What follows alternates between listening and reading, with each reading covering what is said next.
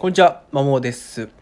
あの今日はですね、えっとマインドセットについてお話をしようと思います。で、マインドセット次第では、えっと正直塾に行っても意味がないなって考えてます。で、そもそもマインドセットって何かっていうと、まあ、このお話はとキャロル・ S・ ドエックさんっていうスタンフォード大の心理学者教授心理学の教授が書いた「マインドセットやればできる」の研究っていう本を参照にお伝えしていこうかなと思ってます。でマインドセットって、まあ、その心の在り方とか信念とか考え方っていう意味でこの本では大きく2つのマインドセットを、えー、に関して書かれています。まあ、それが、えっと、しなやかマインドセットと、えー、硬直マインドセット。まあ、この2つですね。どっちを信じるかなんですよね。えっ、と、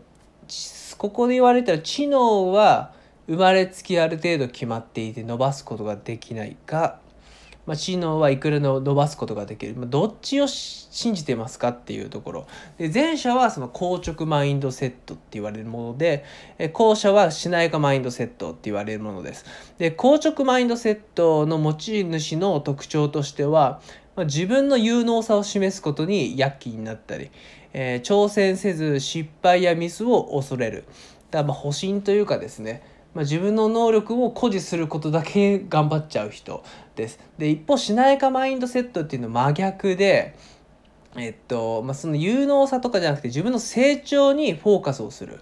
うん、する人、まあ、自分が成長してるかしてないかに関心があって、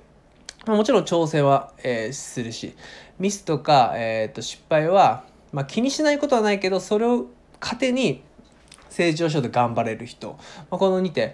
まあ、もちろんこの流れで、どっちが成績が伸びるかって話だと、まあ、結論しなやかマインドセットの人が、まあ、伸びてくっていう感じで、まあ、硬直マインドセットの人はまあ伸びないよねっていう結論になります。だから硬直マインドセットの子がいくら、まあ、塾でやっても、まあ、正直伸びきれないかなっていうところです。で、まあ、とはいえじゃあうちの子がどっちのマインドセットかっていう話は、まあ、今の質問冒頭ですね知能は伸び生まれつきも決まっちゃってるのかいくら伸ばせるかどっちだと思うって聞いてまあ伸ばせないよね。だったらまあ確実に硬直マインドセット。でいやいくらの伸ばせるって考えればしないかマインドセットっていう聞き方本人に聞いてみるのもあるかと思います。でよく個人的にその硬直マインドセットだなこの子って思う特徴としては、えー、テストの悪い結果。は一切見せない見せたがらないっていうことと、まあ、悪い結果の時にしょっぱな言い訳から入る、まあ、ちょっと調子が悪かった本気を出していなかったとか、まあ、そんな言い訳をする子っていうのはまあ、硬直マインドセットの可能性が高くて、まあ、自分の結果の現状を受けきれていないっていうふうに思えます。だからそういう子って結局そのテストから学ばず目を背けてまた同じようなことを繰り返すので、まあ、正直受験結果もいいことにならないかなっていうのが、えー、正直なところです。でじゃあそもそも子供がこの硬直マインドセット子供自身の問題なのかっていうとそうではなくて、まあ、親御さんのマインドセットがやっぱ影響してるなっていうのはそうつくづく思います。でどうやってそのマインドセットが侵食するかっていうとやっぱりテストに一喜一憂しすぎちゃうしちゃってる親御さんの子供っていうのは、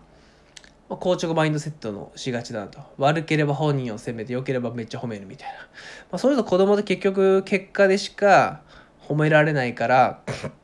まあ自分が、まあ、もちろん子供って親に認められたいのでまあ親が喜ぶ点数は見せるけどそうじゃないものひた隠そうとするよね。だからそっから成長しよう学び取ろうっていう発想にはなりにくいんじゃないかなっていうふうにえー、気がしています。はい。だからまあ子供のマインドセットを変えたければ、まず親御さんがそのテストとか日々の模試の受け取り方を変えるっていうのがすごく大切じゃないかなって感じてます。まあ、具体的には、まあ、テストとか模試っていうのは、最終的に受験を合格するための成長の糧を見つけるものだっていう捉え方。まあ、その子の成績がいい悪いとか、そういう捉え方ではなく、全ては成長の機会。え受験合格のためにこのテストから何を得られるかどういうところがこの子の伸びしろなのかを見つけるための判断指標って捉えることがすごく重要じゃないかなっていうふうに、え自分は考えています。はい、だから親御さん自身も C も知能は、まあ、生まれつき変わんないっていう発想であれば、まあ、子供もそのまま移るし、まあ、逆に全てのそういうものは成長の機会で、まあ、いくら何歳になっても伸ばせるということを信じていれば、まあ、子供のマインドセットも変わってくるし、まあ、仮に悪い点数だとしても、まあ、成長の機会と捉えられて、まあ、親御さんだったりこう塾の関係者と共有をして成長伸びしろを見つけるためのアプローチができるんじゃないかなっていうふうに思います。うん、はい、まあ、そんなふうに語りました。マインドセットすごく大事だなと思います思やっぱつくづく思います。はい、だから硬直マインドセットである限りは正直塾に行ったところであまり効果は期待できないからもそもそも親御さんと本人でマインドセットを変えること、まあ、日々のテストの模試の捉え方を変えて、まあ、全ての物事は成長の機会だし失敗ミスは成功のための糧というか、えーなんだろう成長の過程にするためのもんだというふうに思ってほしいなと考えてます。まあ、一番このどう考えてもこの人マイ構成あしないかマインドセットで合ってるやっぱトーマス・エジソンですね、まあ、よく言うのが1万回失敗したっていう旗からそう捉えるけど本人は1万回うまくいかない方法を見つけたっていうこれ完全におしないがマインドセットで、まあ、全てを成長の機会として捉えて、まあ、挑戦を怖がず失敗ミスを恐れないっていうのも完全にしないかマインドセット一番いい典型例かなと思いますんでぜひですね自分たちのマインドセットがどっちなのか硬直であればしなやかに変えるための促しをしていくっていう風のをぜひしていただきたいです。はい、じゃないと塾に行っても意味がないっていうのが結論です。はい、で最後のマインドセットは、えっと、状況によって変わります。例えば知能に関しては硬直だけど